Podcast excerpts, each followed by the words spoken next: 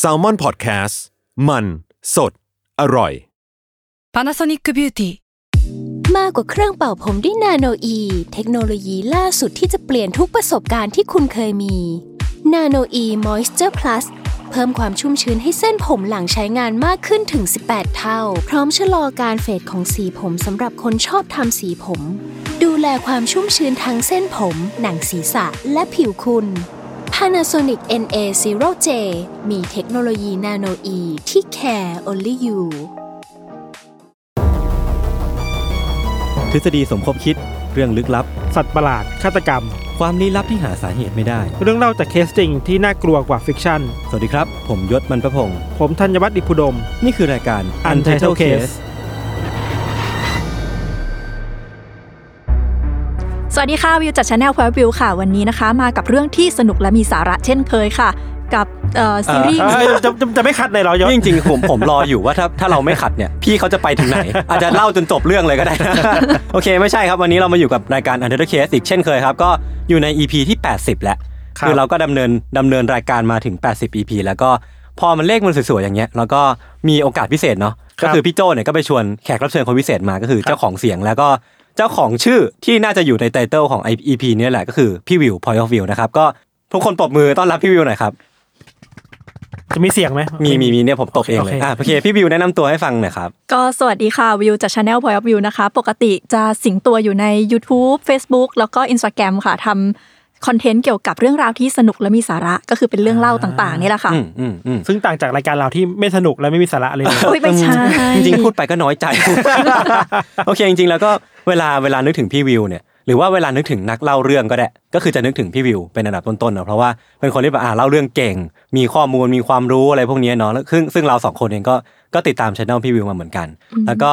พอพอรู้ว่าพี่วิวจะมาออกอะก็เลยคิดว่าธีมที่เราจะเล่าในวันเนี้ยก็น่าจะต้องอ่ามีความแบบพี่วิวนิดนึงเขาจะได้เอนจอยกับกับเรื่องราวที่เราจะเล่าในวันนี้มากขึ้นเนาะ อืม นั่นก็คือธีมสัตว์ประหลาดในตำนาน โอ้โหเป็นเป็นสัตว์ประหลาดเหรอคะ เออไม่ใช่ไม่ใช่พี่ หมายถึงว่าอื้อหือผมไม่รู้จะแก้ไง นะ คือเอาจริงๆแล้วอ่ะสัตว์ประหลาดเนี่ยมันเป็นเรื่องที่แบบอยู่คู่กับ UC มาหลาย EP มากเหมือนกันนะครับ นับนับรวมๆแล้วก็น่าจะแบบสาม EP ได้แหละแต่จริงๆแล้วมันมันก็ยังไม่น่าเบื่อนะจริงๆ มันก็อาจจะยากในการหาเรื่องมากขึ้นแต่ว่า จริงๆก็ยังเป็นเรื่องที่แบบเล่าแล้วก็สนุกปากอยู่เสมออะ อืม พี่วิวว่าไงอ่ะ คือจริง ๆ เรื่องสัตว์ประหลาดมันก็มีอยู่ทั่วโลกของมันอยู่แล้ว อืม แบบแต่ละประเทศมันก็มีของมันดังนั้นเล่าทั้งวันทั้งคืนก็ไม่หมดอะค่ะ เออใช่ใช่ อ่า จริงๆอ่ะถ้าถ้าให้พูดเร็วๆถ้าให้นึกเร็วๆพี่พี่วิวนึกถึงสัตว์ประหลาดอะไรบ้างอ่ะ เอาเร็วสุดก็น่าจะนึกถึงมังกรนะคะ เพราะว่าดังสุด อืมอืมอืม อ๋อ แล้วมังกรที่พี่นึกถึงเนี่ยในภาพเนี่ยมันเป็นมังกรแบบจีนหรือเป็นมังกรแบบยุโรป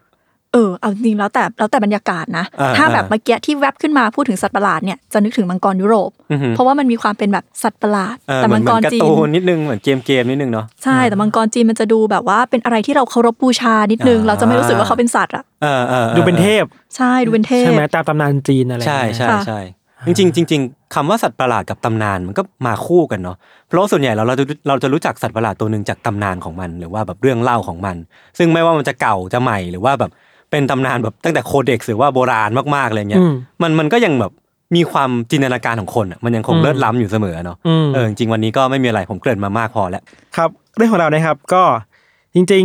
ๆเวลาพูดถึงสัตว์ประหลาดอะเราพูดถึงอะไรที่มันใหญ่โต บางคนนึกถึงแบบ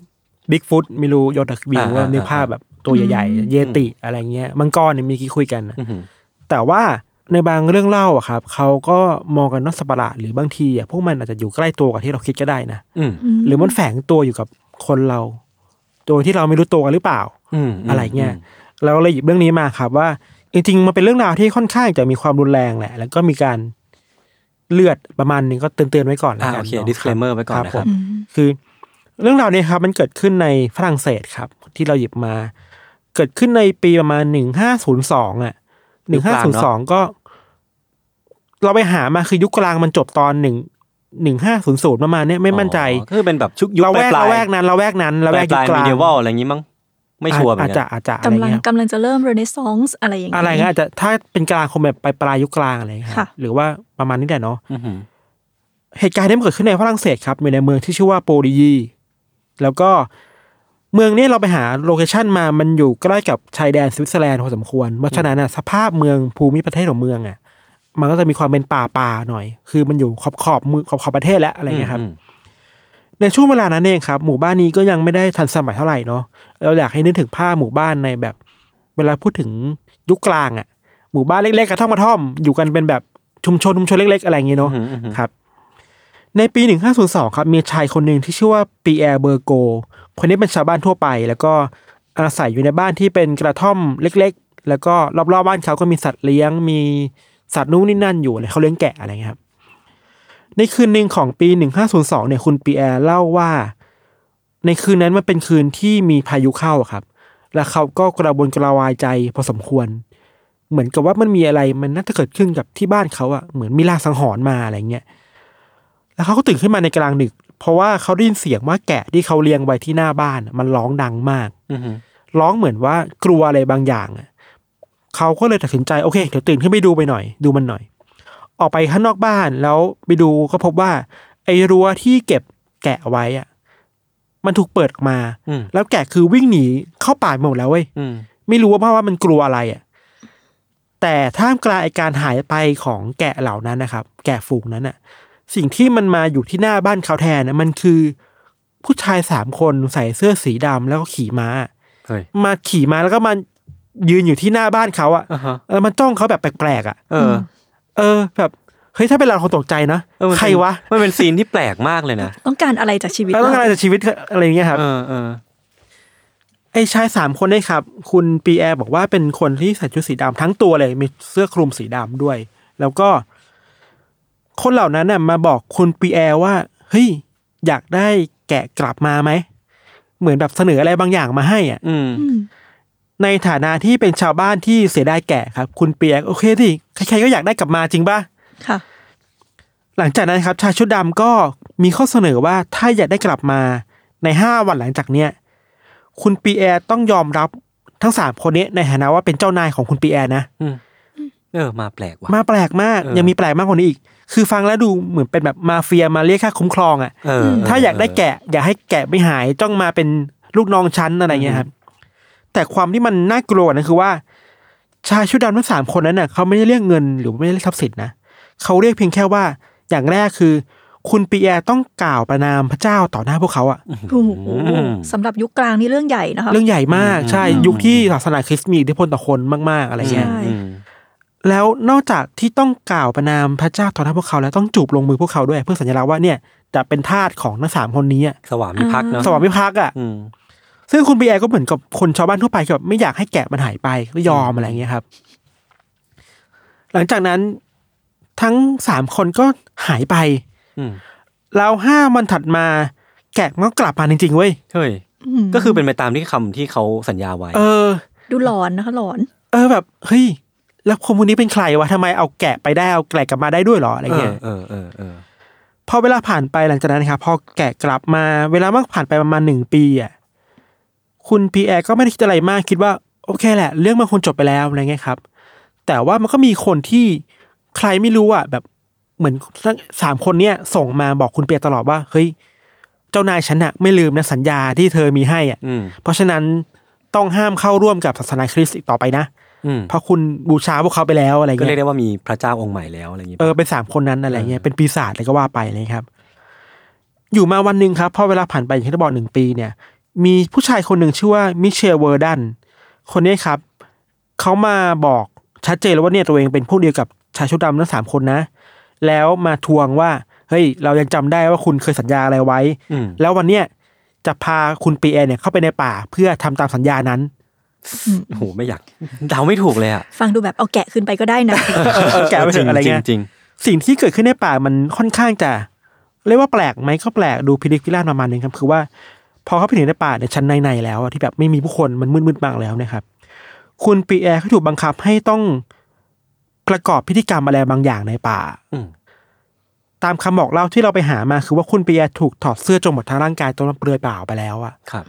หลังจากนั้นก็มีคนเอาขี้ผึ้งอะครับ อืม มาฉโลมตัวคุณปีแอร์ทั้งตัวเลยอะ อืม ชโลมวนไปอยู่นั่นแหละวนไปวนไป อันนี้คือจากคำอ้างที่คุณปรียาพูดนะ คือเขาบอกว่าหลังจากที่ร่างกายเขาไม่ถูกชโลมไปด้วยขี้ผึ้งทั้งตัวแล้วอะสักพักหนึงอะเขาเห็นว่าเท้าของเขาอะมันเริ่มเปลี่ยนไปอะ อืม อืม คือเท้าของเขาจากที่เป็นมนุษย์อะมันเริ่มกลายเป็นเท้าของสัตว์ป่า อืม แล้วขนเขาอ่ะมันเริ่มฟูฟ่องมากขึ้นจากร่างกายทั่วไปอ่ะ อ่าฮะ อืม เออแบบ เฮ้ย นี่เรากำลังกลายเป็นตัวอะไรเนี่ย อะไรเงี้ย เออเออ หลังจากที่ประกอบพิธีนี้เสร็จนะครับ คุณพีแอลคิดว่า เฮ้ยมันเคยมีตำนานเรื่องมนุษย์หมาป่าในเมืองว่ะ อือฮึ อืม คือชาวบ้านเคยพูดกันว่าเนี่ย มันเคยมีคนที่ถูกหมาป่าลักพาตัวไป เด็กลักพาตัวไป หรือว่าตัวเขาเองกำลังจะกลายเป็นมนุษย์หมาป่าแบบพวกนั้นกันแน่วะ เออคือถ้าถ้าถ้าฟังจากสิ่งที่มันเกิดขึ้นกับร่างกายเขาอย่างที่พี่ทันอธิบายมาเมื่อกี้มันคือ เออ เท้าของเขาใช่ไหม ใช่ อวัยวะของเขาเริ่มกลายเป็นสัตว์ป่า แล้วก็เริ่ม เออ มีขนตามขึ้นมา ซึ่ง เออ ซึ่งมันก็ตรงกับที่เขากำลังกังวลอยู่ในตอนนี้ว่าเขาจะกลายเป็นมนุษย์หมาป่าหรือเปล่า ใช่ตามตำนานเมืองที่มันเคยมีอยู่มันก่อนหน้านี้อ่ะ เออ อันนี้คือเรื่องแรกของคุณปีแอร์ แล้วมิเชลเวอร์ดันนี่เป็นคนพาเขาเข้าป่า อืม ก็มาบอกว่าประมาณว่า เฮ้ย ไม่เป็นไร เราพูดเดียวกัน อ้าว ก็แปลว่า ก็แปลว่ามิเชลเขาเป็นมนุษย์หมาป่าเหมือนกันอะไรเงี้ย อ่าฮะมิเชลนี่คือผู้หญิง ผู้ชายผู้ชาย อ๋อโอเค ที่แบบพาปีแอร์จากในเมืองเข้าไปในป่า อ่า ประมาณว่าเฮ้ยเวลคัมทูเดอะคลับอ่ะ เออเออ เราเป็นแก๊งเดียวกันแล้วนะอะไรเงี้ย ถ้าเหมือนเป็นเรื่องปกติเนาะ เออ อันนี้คือเรื่องของปีแอร์เว้ยเราตัดภาพไปในปีหนึ่งเก้าห้าหนึ่งนะข้ามไป โอ้โห ในเมืองเดียวกันนี่แหละครับ ครับ มีบันทึกที่บอกว่ามีนักท่องเที่ยวคนหนึ่งครับ เขาเดินทางผ่านมาที่เมืองนี้ แล้วในระหว่างที่เขากำลังเดินทางข้ามไปเนี่ย เขาเจอกับหมาป่าตัวใหญ่ตัวหนึ่งที่มันบุกเข้ามาทำร้ายเขาอะครับ อืมอืม แต่โชคดีที่เขามีอาวุธ อาจจะมีไม้อะไรบางอย่างที่อยู่บนรถล่างของเขาอะเขาสามารถมาป้องกันตัวเองได้ อืม แต่ว่าในระหว่างที่กำลังแบบป้องกันตัวเองอยู่อะเขาเอาไม้นั่นนะไปจู่โจมหมาป่าตัวนั้นน่ะจนมันมีแผลที่ขา คือขาขามันแบบมีเลือดติดอยู่อะไรเงี้ย แล้วมันก็หนีไปเขาหนีเข้าเมืองมาอะไรเงี้ย พอหนีมาตั้งตัวได้ที่เมืองครับนักท่องเที่ยวคนนี้ก็ยังคาใจอยู่ว่าทำไมหมาป่าตัวนี้มันแปลกๆนะ อืม มันดูแข็งแกร่งกว่าทั่วไปอะไรเงี้ย อืมอืม เขาก็เลยตัดสินใจว่า โอเค อาจจะด้วยความแค้นส่วนตัวแล้วก็กลัวว่าคนในหมู่บ้านน่ะจะเจอหมาป่าตัวนี้มาทำร้ายอีกอ่ะก็เลยคิดว่าเดี๋ยวจะออกไปตามล่าตัวนี้ให้ได้ อืม ไปฆ่ามันมาให้ได้อะไรเงี้ยเพื่อป้องกันความอันตรายอะไรหลายๆอย่างที่เกิดขึ้นในอนาคตเนาะพอนักท่องเที่ยวคนนี้เดินเข้าไปในป่าในจุดที่เขาเคยเจอหมาป่าตัวนี้ครับเขาก็ไม่เจอมาแหละ อืม แต่เจอเพียงแค่รอยเลือดอ่ะ ที่เขาทำลายมันอ่ะ มันมันเป็นกองเลือดที่ถูกทิ้งเอาไว้อ่ะ ซึ่งเขาก็เดาว่าน่าจะ เป็นของหมาป่าตัวนั้น เออ อืม แล้วรอยเลื่อนเนี่ยมันมันเหมือนจะพยายามจะแบบเดินหนีจากจุดเนี้ยเข้าไปในป่า อ่าฮะ เขาก็เดินตามไอ้เลื่อนนี้ไปเรื่อยๆครับ สุดท้ายแล้วไปเจอที่เป็นกระท่อมกระท่อมหนึ่งในป่าเล็ก อืมอืม อืม ๆ แล้วมีคนอยู่ด้วยนะ เหมือนแบบมันมีสัญญาณจะมีควันไฟอะไรบางอย่างว่ามีคนอยู่ในบ้านนั้นนะเขาก็เคาะประตูคือแบบขอดูว่า เฮ้ย มีคนเลี้ยงหมาป่าหรือเลี้ยงตัวอะไรไว้หรือเปล่าว่าที่มันทำอันตรายเขาอะไรเงี้ยครับปรากฏว่าคนที่เปิดประตูออกมาที่บ้านเนี่ยนั่นคือมิเชลเวอร์ดันน่ะ อ้าว คนที่เคยชวนปีแอร์ ฮะ เข้าไปในป่าในตอนนั้นน่ะ เออ อืม เออ แล้วมิเชลอ่ะ มีรอยแผลที่ขา บริเวณเดียวกับที่หมาป่าตัวนั้นมีพอดีเลยอ่ะ โอ้โห เออพอเป็นอย่างนี้ครับนักท่องเที่ยวคนนี้ก็เลยรีบกลับเข้ามาในเมือง เพื่อมาบอกตำรวจในเมืองว่า เฮ้ย ผมเจอมนุษย์หมาป่ามา อืม ช่วยพาคนไปจับตัวมาหน่อยสิอะไรเงี้ย ตำรวจในเมืองนั้นก็ตามกำลังมาแล้วก็แบบไปจับตัวมิเชลวาด้านมาจริงๆอะไร พอมิเชลถูกจับตัวมาสอบสวนว่าคุณเป็นใครอะไรเงี้ย แล้วเข้าใจว่าในยุคเวลานั้นนะครับ มันมีความกลัวมนุษย์หมาป่าพอสมควร แล้วมันมีกฎหมายอะไรบางอย่างที่บอกว่า ถ้าใครถูกกล่าวหาว่าเป็นมนุษย์หมาป่าแล้วเนี่ยตำรวจหรือว่าคนที่มีอำนาจในเมืองสามารถทรมานได้อะ อืม เพื่อเค้นความจริงออกมาเหมือนกับการล่าไม่หมด เออมันจะคล้ายกับกรณีของแม่มดเนาะ ใช่แบบนั้นนะครับ สิ่งที่มิเชลพูดออกมา อันนี้เราไม่มั่นใจว่ามิเชลถูกทรมานมากแค่ไหนนะ อืม แต่ต้องยอมรับว่าคำสารภาพของมิเชลเนี่ย เป็นคำสารภาพที่เกิดขึ้นหลังจากที่ถูกทรมานร่างกายไปแล้ว อ่าโอเคก็ต้องก็ต้องคีปเป็นหมายเรื่องนี้ไปด้วย ใช่ใช่ว่าอาจจะเป็นยอมพูดตามคำบอกเล่า อ่โดนโดนจับยัดคำพูด หรือเปล่า ข้ปกหเนาะรือปล่ มันมีมันมีสิทธิ์ที่เป็นแบบนั้นนะครับ สิ่งที่มิเชลพูดคือมิเชลพูดชื่อชายคนหนึ่งออกมา ว่าเป็นเพื่อนร่วมขบวนการนั่นคือปีแอร์ อ่าโอเค ก็แบบสืบสาวเอาเพื่อนมา ลากไส้เพื่อนมาอะไรเงี้ย แล้วปีเอก็ถูกจับมาทรมานด้วยเหมือนกันนะสองคนละ หลังจากเนี้ยก็เป็นคำสารภาพของปีเอด้วยเหมือนกัน หลังจากที่ถูกทรมานมาแล้วเหมือนกันนะครับ อันนี้อยากใส่แบบดอกจันไม่ตัวหนาๆเลยเนาะในคำสารภาพของทั้งสองคนนะครับ พวกเขาพูดตรงกันว่า พวกเขาเคยก่อเหตุฆ่าคนมาหลายครั้งแล้วอะ อือฮึ แล้วหนึ่งในนั้นคือการลักพาตัวเด็กชายอายุเจ็ดขวบอะครับ เพื่อมาฆ่า แล้วก็ชำแหละตั้งใจว่าทำอย่างนั้น แต่โชคดีที่เด็กคนนั้นหนีออกมาได้ เด็กเด็กคนนี้ก็เป็นพยานในเมืองอยู่มาชี้ตัวว่าถูกต้องอะไรเงี้ย อืม แล้วก็มีอีกหลายเคส เช่น มีครั้งหนึ่งพวกเขาเล่าว่าเคยลักพาตัวเด็กผู้หญิงอายุสี่ขวบ ที่เธอกำลังแบบออกมาเก็บดอกไม้ในป่า ลักพาตัวมาแล้วเคสเนี่ยคือลักพาตัวมาได้ แล้วก็ฆ่า หลังจากนั้นพวกเขาก็กินเธอทั้งร่างกายอะกินแบบกินจนหมดอะ ฟังดูหนูน้อยหมวกแดงมากเลยนะคะ ทำนองนั้นอะทำนองนั้นอะ อืม ยังมีอีกคดีหนึ่งครับ คือว่า มีเด็กอีกแล้ว คนเนี้ยเขาบอกว่า ถูกลักพาตัวมาแล้วก็ชำแหละก่อนกินอ่ะหมายถึงว่าฆ่าแล้วชำแหละด้วยการเปิดท้องออกมา อืม แล้วก็ลากเอาเครื่องในอะมากินต่ออะไรเงี้ย ครับ นอกจากที่กินเสร็จแล้วครับ ยังดื่มเลือดของเด็กคนนั้นต่อด้วยอะ อื้อหือ จากเรื่องราวเหล่านั้นจริง ๆ มันมีหลายเคสที่ทั้งสองคนสารภาพออกมานะครับ แล้วก็ไม่มีการเขาเรียกว่าอะไรมีการไปสืบมาถึงเจอชายคนหนึ่งด้วยแหละ มีสามคน แต่คนนี้ไม่ได้มีบทบาทอะไรเท่าไหร่ ทั้งสามคนเนี่ยก็ถูกนำตัวขึ้นศาลแต่ศาลในเวลานั้นน่ะ เข้าใจว่ามันศาลเป็นที่แบบ มีธงในใจอยู่แล้วแหละว่าสองคนสามคนเนี่ยคือมนุษย์หมาป่านะ ก็เลยถูกตัดสินให้ประหารชีวิต อืม ด้วยการเอาตัวทั้งสามคนไปผูกมัดกับเสาแล้วก็เผาทั้งเป็น อื้อหือ แล้ววันที่ประหารชีวิตอ่ะก็มีคนในหมู่บ้านมายืนดูอ่ะ อืม เราคิดว่ามันคือฟีลเดียวกับการล่าแม่มดอ่ะ ครับ ในการจับคนที่คิดว่าเป็นแม่มดหรือคนนี้คือมนุษย์หมาป่าเนี่ย มาจับมัดกระสาวแล้วเผาให้คนดูอะแล้วชาวบ้านก็มาดูเพื่อเพื่อความสบายใจว่า นี่ไงมนุษย์หมาป่าที่เราคิดว่าเราเคยกลัวกันอ่ะ ได้ตายไปแล้วนะ อืม อะไรเงี้ย ไม่ต้องกลัวอีกต่อไป เออ แต่ว่ามันมีจริงๆคดีนี้ก็จบประมาณนี้แหละ แต่ว่ามันมีเรื่องราวอีกต่ออีกประมาณหนึ่งคือว่า มันมีคนที่ตั้งข้อสงสัยว่า ทั้งในระหว่างที่ทั้งสองสามคนในยสารภาพความจริงออกมาครับ พวกเขาอ่ะไม่เคยยอมรับแม้แต่ในชั้นศาลเลยนะว่าพวกเขาเป็นมนุษย์หมาป่า อือหือ คือไม่เคยมีข้อมูลไม่เคยมีปากคำที่พูดเลยเลยว่าตัวเองคือหมาป่าในไม่มีมันมีการกลายร่างเป็นหมาป่าในการฆ่าคนอ่ะ อืม นี้มันแปลว่า โอเคมันจริงอยู่ที่พวกเขาอาจจะเป็นฆาตกรจริงๆนะแต่พวกเขาไม่ใช่มนุษย์แบบมนุษย์หมาป่าไงนึกปะ ก็เป็นแค่จัสนาเตอร์ฆาตกรต่อเนื่อง เออเป็นซีรีส์คิลเลอร์ในยุคนั้นน่ะ อ่า ที่ถูกแปะป้ายว่าเป็นมนุษย์หมาป่า อ่าฮะ หรือว่าศาลพยายามจะแบบว่า อยากให้หมู่บ้านนี้สงบสุขอะครับ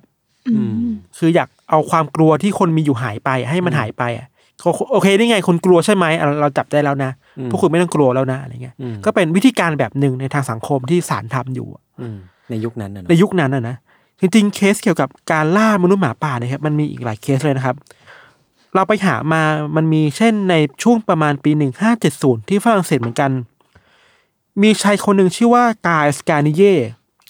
คนเนี้ยก็ถูกกล่าวหาว่าเป็นมนุษย์หมาป่าเหมือนกัน เกิดขึ้นในบริบทที่หมู่บ้านที่เขาอยู่นะครับ มีเด็กๆที่หายตัวไปอย่างลึกลับด้วยเหมือนกันอ่ะ คือพอชาวบ้านไม่รู้ว่าเด็กๆหายไปยังไง ก็คิดว่าเป็นมนุษย์หมาป่าไปแล้วอ่ะ อืม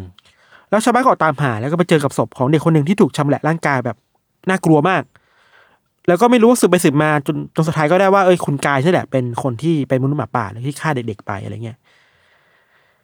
หลังจากที่กายคนเนี้ยครับ ถูกนำตัวมาสอบสวนต่อ เขาก็ถูกสารภาพในเครื่องหมายดอกจันนะว่า หลังจากถูกทรมานแล้วนะว่าเขาเป็นคนที่ลักพาตัวเด็กๆในหมู่บ้านไปจริงๆทั้งหมดสี่คน อืม หลังจากลักพาตัวไปก็ชำแหละเด็กๆ แล้วก็เอามากิน แถมยังเอาเนื้อของเด็กๆที่เหลืออยู่เนี่ย มาให้คนที่บ้านกินต่อด้วย โอ้โหเออ เออ ไม่รู้ คือมั เป็น น คือมัน เป็นหนี ก็จะ ได้ไงอ่ะ มันก็มีความแบบคล้ายคลึงกับกรณีของคุณปีแอร์กับคุณมิเชลเหมือนกันนะ เออ ที่แบบสภาพศพมันจะ ถูกชำแหละ เท เออ คือคือสภาพการกินก็ต้องก็ต้องอธิบายว่ามันมันน่าจะมีความตีความไปได้ว่าเป็นการกระทำของสัตว์ป่านะ ใช่ใช่ คือมันไม่ใช่การกระทำของมนุษย์ฆาตกรต่อเนื่องทั่วไปสักเท่าไหร่อ่ะ เออยิ่งสภาพศพที่เราไปหาข้อมูลมาคือ มันชัดเจนมากว่าถูกสัตว์ป่าที่มีเล็บมีคมชำแหละจริงๆอ่ะ อือหือ นึกว่า อืม แต่ว่าไม่รู้แหละด้วยตำนานหรือด้วยเรื่องเล่าอะไรบางอย่างที่ทำให้คนคิดไปว่าเฮ้ยนี่คือฝีมือของมนุษย์หมาป่านะอะไรเงี้ย เออเอออย่างที่พี่ธันพูดมามันน่าจะเป็นแบบ คือคือทฤษฎีเรื่องของการมีมนุษย์หมาป่า หรือว่าการจับมนุษย์หมาป่าได้มันดูเป็นเครื่องมือทางการเมืองเหมือนกันนะที่แบบ ใช่ใช่ ที่รัฐรัฐในสมัยนั้นอ่ะ ใช้ในการบอกว่าเออปลอดภัยแล้วนะ ไม่ต้องกันตระหนกไป อันที่ยศพูดอ่ะน่าสนใจมากคือว่าเราไปเจอบทวิเคราะห์อันหนึ่งมาเขาบอกว่า ไอการล่ามนุษย์หมาป่าในยุคนั้นนะครับ มันเป็นเครื่องมือของคริสตจักร อืม ของฝรั่งเศสของในยุโรปในเวลานั้นด้วย อืม เพื่อที่จะแบบว่าบอกให้ตัวเองบอกให้คนในสังคมรู้ว่าตัวเองยังมี power อยู่ในสังคมอ่ะ อ่า หรือปะ ก็จะคล้ายๆกับของบีซอฟเชวดองใช่ไหม ที่ผมเคยเล่าไป เออเออเออ ว่าแบบการที่แบบเรามี power เหนือไอสัตว์ประหลาดพวกเนี้ย ใช่ มันคือแบบการบ่งบอกว่าเราเก่งเราแบบมีพลังแรงกล้า แล้วอย่างที่บอกว่าในยุคหลังยุคกลางครับ อืม คริสตจักรเริ่มพลังเริ่มไม่มีแล้วอ่ะอันนี้วิวน่าจะเก็ตเนาะ อืมอืม ค่ะ คือพลังเริ่มหมดแล้วอ่ะเพราะฉะนั้นต้องเทคแอคชั่นหน่อยให้คนรู้ว่าฉันอยู่นะเว้ย เออเออ อะไรเงี้ย เพราะฉะนั้นการโชว์พาวตัวแบบหนึ่งคือ นี่การไปตามล่าแม่มดการไปตามล่ามนุษย์หมาป่ามาอะไร อืม เงี้ อื ย มอืม จริง ๆ เรื่องเนี้ยวิวมองว่ามันคล้ายๆกันทั่วโลกเลยนะคะ อืม เหมือนกับของไทยด้วย อย่างเวลาที่เราล่าปอบหรือว่าล่ากระสืออย่างเงี้ย อ่ามั มันเหมือนการจัดระเบียบสังคมว่าแบบเฮ้ยคนที่ผิดปกติ เช่นพวกกระสือเนี่ยเขาจะมองว่าคนที่ชอบอยู่คนเดียวเก็บตัวในบ้าน เออเออ ไม่ค่อยออกมาสูงสิงจะเป็นกระสือจะเป็นปอบ ซึ่งเหมือนกับว่าสังคมในยุคนั้นอะมันต้องการให้คนออกมารวมตัวกันออกมาทำกิจกรรมด้วยกัน อ่า อะไรอย่าง เฮ้ย เงี้ น่าย สนใจ เออเออเออ คือมันชอบมีแนวคิดว่ามนุษย์เป็นสัตว์สังคมเนาะ ใช่ เมื่อสมมาทานแนวคิดนี้ก็ต้องเชื่อว่า ทุกคนอยากเอามารวมตัวกันอะ อืม คนที่ไม่ทำแบบนี้คือผิดไปจากปกติทั้งที่ไม่ใช่หรอก ใช่ซึ่งจริงๆ ถ้าเราไปอ่านลักษณะกระสืออะคือวิวเคยอ่านแล้วแบบอ่านออกมานี่มันลักษณะอินโทรเวิร์ตชัดๆเลย เออ เออ อะไรอย่างนี้ อยู่คนเดียวไม่สูงสิงกับใคร เราคิดว่าเมื่อคนเราไม่สามารถอธิบายสิ่งที่อยู่ตรงหน้าได้อะมิคือเราไม่เข้าใจสิ่งตรงหน้า ก็พยายามจะแปะป้ายอะไรที่เรากลัวให้กับสิ่งเหล่านั้นอะ อืมอืม นี่แหละกระสือกระหังมนุษย์หมาป่า มี แม่ แม่ ม บัง ด มด คับให้ออกมาร่วมกับชาวบ้านชาว เอ ช่อง อเออ สังคมที่มันต้องการระเบียบมากๆมันก็น่ากลัวแบบเนี้ยอะไรนะครับ อืม อีกบทวิเคราะห์หนึ่งที่คนคุยกันคือว่า มีคนไปพูดถึงเรื่องไอ้กฎหมายที่อนุญาตให้คนสามารถ ทรมานคนได้เมื่อถูกกล่าวหาว่าเป็นสัตว์ป่า หรือเป็นมนุษย์หมาป่าอะไรเงี้ย อันนี้ก็น่ากลัวเหมือนกันนะ จริง ไม่ถึงว่าทั้งเคสของแม่มด เคสของมนุษย์หมาป่าด้วย ในการแบบ เอ้ยประเด็นเป็นกันเองได้อะ อืม แบบเออถ้าคุณไม่อยากเป็นคุณก็ไปเป็นคนอื่นสิ อืม อะไรเงี้ยก็น่ากลัวเหมือนกัน ในการแบบให้สิทธิ์คนทำร้ายร่างกายคน อืม เพื่อบังคับว่าให้สารภาพอ่ะไอ้เนี่ยน่ากลัวเป็นอำนาจที่เมืองมันมีกับคนอะไรเงี้ยค อื รับ มจริงจริง ๆ เราก็ตัดสินไม่ได้หรอกสำหรับผมอะคือผมอะไม่เชื่อว่ามีมนุษย์หมาป่ามีแม่มด อืมอืม เวลาเรามองเหตุการณ์อย่างเงี้ยแล้วก็เราก็ไม่สามารถเข้าใจคนที่ในยุคนั้นที่ ใช่ เขาเชื่อว่ามีสิ่งนี้จริงๆอะ ใช่ใช่ เราก็ไม่ไม่ไม่ได้มีโอกาสไปจัดเขาหรือว่าแบบมีสิทธิ์ไปจัดเขาว่าสิ่งที่เขาตัดสินใจมันถูกหรือผิดนะ ใช่ แค่ว่ามันเป็นเคสตัดดี้ที่ที่ ใช่ น่าเรียนรู้อะ อย่างเรื่องเล่าที่ปิยาพูดว่าตัวเองถูกพาตัวไปในป่า แล้วแบบมีพฤติกรรมอะไรบางอย่างอะไรเงี้ย มันก็เกิดขึ้นหลังจากที่เขาถูกทรมานให้สารภาพนะ อืมจริงๆ ดีเทลนี้สำคัญมาก ใช่ใช่ มันไม่ได้เกิดขึ้นจากที่เขาเล่าก่อนแล้วมาบอกให้คนอื่นฟังอะ อืม เขาเล่าหลังจากหลังจากที่ถูกจับตัวไปแล้วอ่ะ อืม มันแปลได้ว่า เราไม่รู้แหละว่าถูกยัดเรื่องเล่า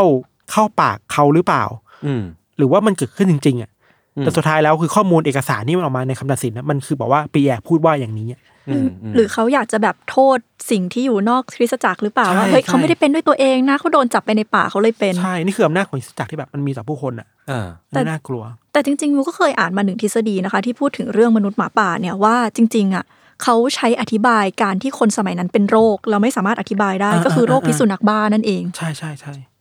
ได้ยินได้ยินมาเหมือนกัน ได้ยินเหมือนกัน คือเป็นเรื่องอะไรแมทแมทคาวหรือว่าพวกพิษสุนัขบ้าอะไรพวกเนี้ยที่แบบ อืม อาการมันคือเหมือนมนุษย์หมาป่าเลยพี่แบบน้ำ ใช่ ลายไหลเนาะคลุมคลั่งไม่สามารถควบคุมตัวเองได้ ใช่ แล้ว แล้วก็ ก็มีพฤติกรรมก้าวร้าว เราก็ไปเติมเรื่องราวอีกนิดนึงเพื่อแบบว่า ใช่ อธิบายมันก็อาจจะเป็นไปได้ เราว่า อืม นอกจาก การป่วยไข้แบบร่างกายแล้วอะ mental health อะคนที่มีปัญหาเรื่อง mental health ในอดีตอะก็ถูกเปรียบว่าเป็นแม่มดว่าเป็นมนุษย์หมาป่าเยอะเหมือนกันนะ ใช่ใช่ เช่น ใ การแบบเครียดกดดันอะไรเงี้ย การไม่ยุ่งกับใครอะไรเงี้ย อืม เมื่อในยุคเวลานั้นก็เข้าใจได้แต่ว่ายุคเวลานั้นความรู้ความเข้าใจเกี่ยวกับ mental health อะมันไม่ได้มี ศูนย์เลยแหละ มันน้อยมากอะ อืม เมื่อใครเป็นอะไรแบบเนี้ยถือว่านี่ไงเป็นผีสิงอะไรเงี้ยเมื่อก่อนมันถูกเปรียบมันมันน่ากลัวแบบนั้นเนาะนั่นแหละก็เป็นเขาเรียกว่าเป็นฟังก์ชันของสังคมที่มันน่ากลัวในการ แปะป้ายกับสิ่งที่ตัวเองไม่เข้าใจว่าเป็นนู่นนี่นั่นตามคำบอกเล่าตามความเชื่อในอดีตที่มีมาอะไรเงี้ยครับ อืม จริงๆอ่ะเราไปหามาเราพบว่า เคสมนุษย์หมาป่าเนี่ย มันเกิดขึ้นเยอะมากในยุโรป อืม แต่ในเอเชียกลับไม่มี หรือในทวีปอื่นกลับไม่มี มันแปลไปได้ไหมว่าสุดท้ายแล้วอ่ะเรื่องราวเนี้มันโยงกับความเป็นยุคกลางของยุโรปอ่ะความที่คริสตจักรมันมีอิทธิพลมากๆ ในการนิยามเรื่องเล่าอะไรบางอย่างในสังคม ว่านี่ไงแม่มดนี่ไงมนุษย์หมาป่าตามคำบอกเล่าของความยุโรปยุโรปอ่ะเนี่ยว่าความคริสตจักรอ่ะ เพราะฉะนั้นมันก็อธิบายได้ในแง่หนึ่งว่านี่ไงมันเห็นเหตุผลในการเจอมนุษย์หมาป่าเยอะมากในยุโรป แต่มันไม่มีมากในเอเชียขนาดนั้นอะไรเงี้ย อือหือเออก็น่าสนใจนะ คือคือจริงๆแล้วอย่างที่ได้บอกไปตอนต้นเลยว่าแบบเรื่องราวของสัตว์ประหลาดกับตำนาน จริงๆก็มันมีแง่แง่มุมเรื่องของวัฒนธรรม หรือว่าแบบประวัติศาสตร์ที่น่าสนใจมามาห้อมล้อมมันเสมออะ ครับ อืม ครับ เรื่องของเราก็ประมาณนี้ครับ เดี๋ยวพักฟังโฆษณาสักครู่นะครับ แล้วกลับมาฟังเรื่องของยศและวิวต่ออ ม ในเบรกหน้า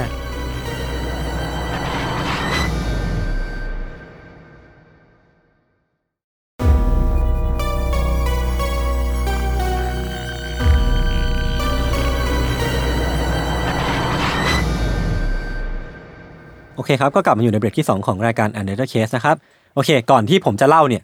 วันเนี้ยเนื่องด้วยว่าเรามีแขกรับเชิญสุดพิเศษเนาะก็ไหนๆก็ไหนๆแล้วก็ให้พี่วิวมาเล่าเรื่องเกี่ยวกับตำนานเนาะให้พวกเราฟังหรือว่าให้คุณคุณผู้ฟังฟังมาด้วยเลยละกัน เพื่อเป็นการการขั้นเลี่ยนระหว่างพวกผมสองคนแล้วกันนะครับ จริง ๆ แล้ววันเนี้ยอาจจะมาไม่ได้เป็นตำนานเหมือน อื ค ม ล้ายๆ กับ อืม ที่เมื่อกี้เล่าไปนะคะ แต่ว่าที่วิวสนใจเนี่ยเวลาพูดถึงสัตว์ประหลาด โอ้ลิ้นพันกันนะคะ ก็คือพวกสัตว์ประหลาดที่มีหน้าที่แบบเฝ้าทรัพย์สมบัติต่างๆ อืมอืมอืม อ่าเวลาเราพูดถึงสัตว์ประหลาดเราจะนึกถึง อ่าอ่า อะไรที่แบบเฮ้ยมันมี อ่า ขุมสมบัติอะไรบางอย่างแล้วมันต้องมีสัตว์แปลกๆที่เฝ้าอ่ะ ซึ่งอันเนี้ยเป็นการขุดเรื่องราวที่เก่าแก่มากขึ้นมาเล่า ไม่ได้หมายถึงตัวเรื่องที่ขุดนะคะแต่หมายถึงว่านี่คือรายงานสมัยวิวอยู่มหาลัย โอ้ ผ่านมานานมากแล้ว โอ้โหเออเออเออ ใช่ คือวิวอะเคยทำรายงานว่าด้วยเรื่องสัตว์เฝ้าสมบัตินี่แหละ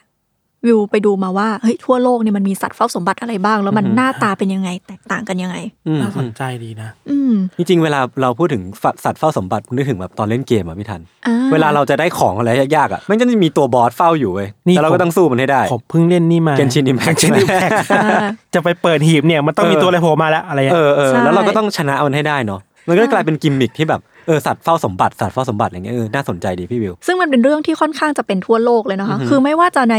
อารยธรรมไหนก็ตาม มันก็จะมีสัตว์เฝ้าสมบัติของมัน น่าแปลกมากๆ อาจจะเป็นเพราะว่าคนเราอะรู้สึกว่าการที่เราไปบังเอิญเจอสมบัติแล้วแบบได้มาเลยอะมันเป็นเรื่องที่ดี เป็นแบบเราไม่ต้องทำงานอยู่ดีๆ เราก็ได้ของมา แต่ถ้ามันได้มาง่ายไป มันก็จะแบบอื้อนิดนึ เอง อ ไม่มีคุณค่าหรือเปล่า ใช่ ก็ต้องมีแบบว่ามีอะไรมาเฝ้าไว้นิดนึง อือหือ ซึ่ง อ่า เวลาวิวไปดูอะวิวจะไปดูของ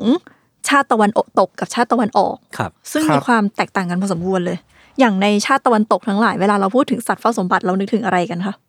มังกร อ่า ในถ้ำ แอ ในถ้ำ มาอันแรกเลย อืม มังกรในถ้ ยักษ์อะไรพวกเนี้ยครับ อืม ำยักษ์เนอะแล้วก็จะมีแบบเอ่อสฟิงค์ อ่าสฟิงค์ใช่ ซัมฟิงเนี่ย ใช่ มันเคยมีเรื่องราวว่าต้องพู ตอ ด บคำถาม ตอบคำถามอะไรบางอย่างใช่ไหม อืม ใช่ แล้วก็อีกตัวหนึ่งที่ อันนี้ไม่ได้เกี่ยวกับตำนานเลยแต่นึกถึงประจำเลยคือกอลัมน์ อ่าอ่าโอเค นึกออก อะไรอย่างนี้ นี้หลอดทับสริง เออ เออ มันก็จะมีความแบบเขาเรียกว่าอะไรอ่ะเออ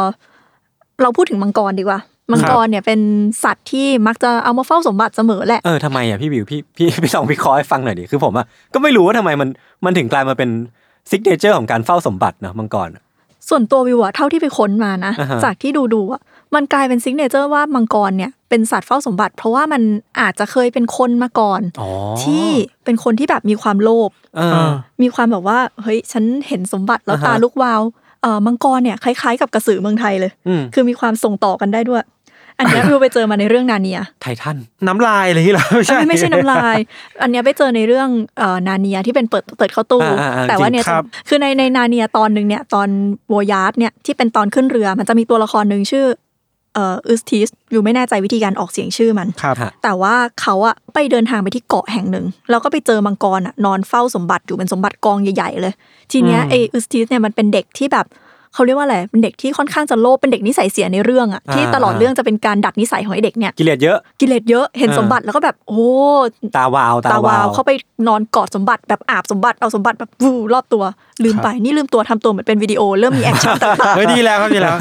ซึ่งซึ่งในเน้นไม่มีใครเห็นแต่สองคนนี้กำลังแบบทำอะไร นะคะเอ่อเอาเป็นว่าเขาก็แบบเข้าไปเกลือกกลิ้งกับสมบัติอะไรต่างๆ จนกระทั่งเขาเผลอหลับไปแล้วก็นอนฝันถึงสมบัติ ปรากฏว่าตื่นมา